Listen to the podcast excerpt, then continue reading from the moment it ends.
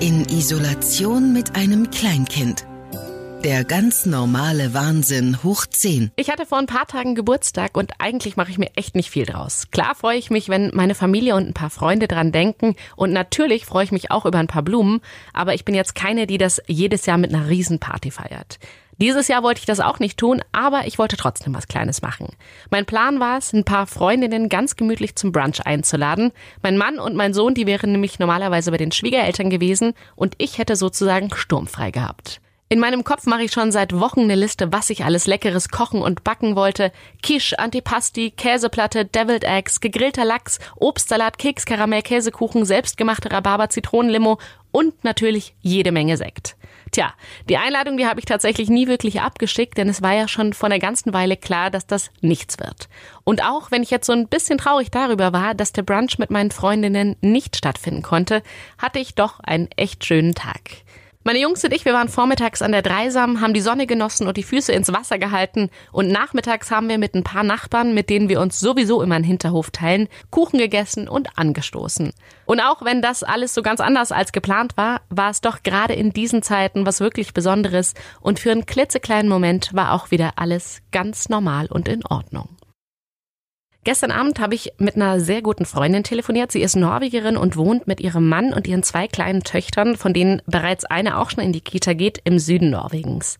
Und bei ihnen war ja bis vor kurzem auch alles noch sehr strikt. Aber nachdem die Ansteckungsrate auf 0,7 gesunken ist, da haben die Experten jetzt beschlossen, den Alltag so langsam wieder aufzunehmen. Und die Kindergärten, die waren tatsächlich mitunter die ersten, die letzte Woche wieder geöffnet worden sind. Und da gibt's natürlich auch ganz viele neue und klare Regeln. Beispielsweise dürfen die Kita-Gruppen nur noch aus drei Kindern und einer Erzieherin oder einem Erzieher bestehen. Und speziell in der Kita ihrer Tochter, da gibt es tatsächlich genügend Möglichkeiten, die Gruppen räumlich durch Zwischentüren abzutrennen, aber die Kinder sind ohnehin fast nur draußen. Da gibt es dann Gruppen, die in dem Wald oder auf dem Spielplatz oder zum Beispiel auch auf dem Kita-Gelände spielen. Geöffnet ist auch nur zu Kernzeiten, also von 8 bis 15 Uhr und jeden Nachmittag werden alle Spielsachen komplett desinfiziert. Theoretisch wäre das bei uns in vielen Einrichtungen wahrscheinlich auch möglich. In der Kita meines Sohnes würde es von der Anzahl der Kinder und der Erzieherinnen auf jeden Fall funktionieren. Und ich bin echt sehr gespannt, wie das jetzt in Deutschland auch weitergehen wird auch auf den nächsten Schritt die Erweiterung der Notfallbetreuung. Denn so pauschal kann man wahrscheinlich auch gar nicht wirklich sagen, wer jetzt unbedingt zu dieser Gruppe gehört und wer nicht. Natürlich gibt's Gruppen, wie zum Beispiel die Kinder von Lehrern oder von Alleinerziehenden, aber eben auch ganz viele dazwischen. Denn theoretisch können wahrscheinlich recht viele Menschen von zu Hause arbeiten, praktisch mit Kindern, die um einen rumhüpfen, laufen oder auch schreien, sind das dann aber doch eher weniger. Und ich bin froh, dass ich solche Entscheidungen nicht treffen muss, wer jetzt die Notfallbetreuung in Anspruch nehmen darf und wer nicht.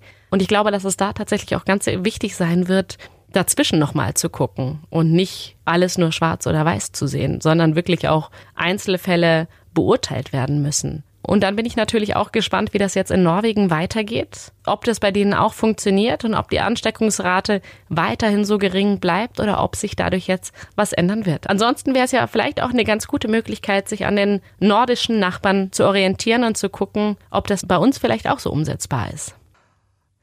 Ich habe das Gefühl, dass ich dank der ganzen Fahrzeugbücher, die mein Mann für unseren Sohn gekauft hat, so langsam zur Bagger-Expertin werde.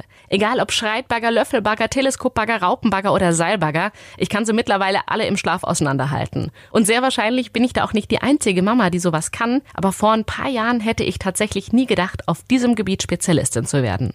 Und auch wenn mein Mann die Bücher sehr sorgfältig ausgesucht hat und ich die auch echt super finde, da ist es, glaube ich, doch bald mal wieder an der Zeit für neue Bücher. Und die werde ich dann tatsächlich noch genauer anschauen, bevor ich sie kaufe. Immerhin werde ich die mir dann wahrscheinlich auch tausendmal wieder anschauen müssen und auswendig lernen dürfen.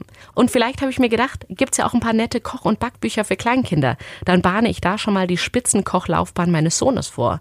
Und wenn ich Glück habe, dann kann er mich auch in ein paar Jahren schon richtig schön bekochen. Morgen geht's weiter.